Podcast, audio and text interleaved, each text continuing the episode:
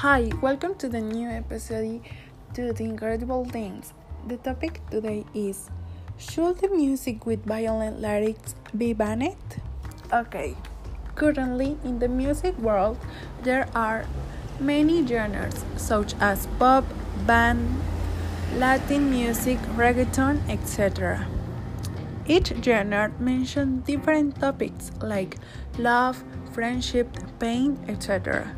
Depending on pleasures of the band or singer, so each song contains different lyrics. Some are beautiful and send a cute message, but there are others with violent lyrics with topics of drug trafficking, dams, rudeness, so that message doesn't transmit good things.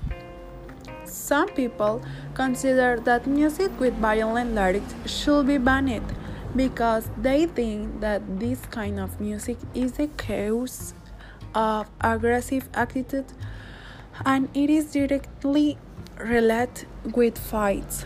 But we must consider three important points. First, we choose what type of music we want to listen. Second, the impact music on us is our decision, and the reasons for an aggressive attitude isn't directly relation with the music. The music impact on us is dependent of our mood. And finally, relationship between the banned and discovered new things is light, making it more interesting.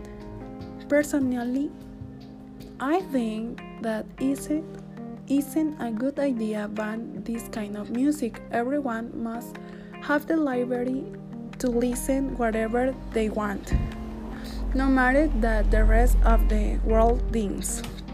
Well, this is the final of the second episode to Incredible Things. See you soon. Bye.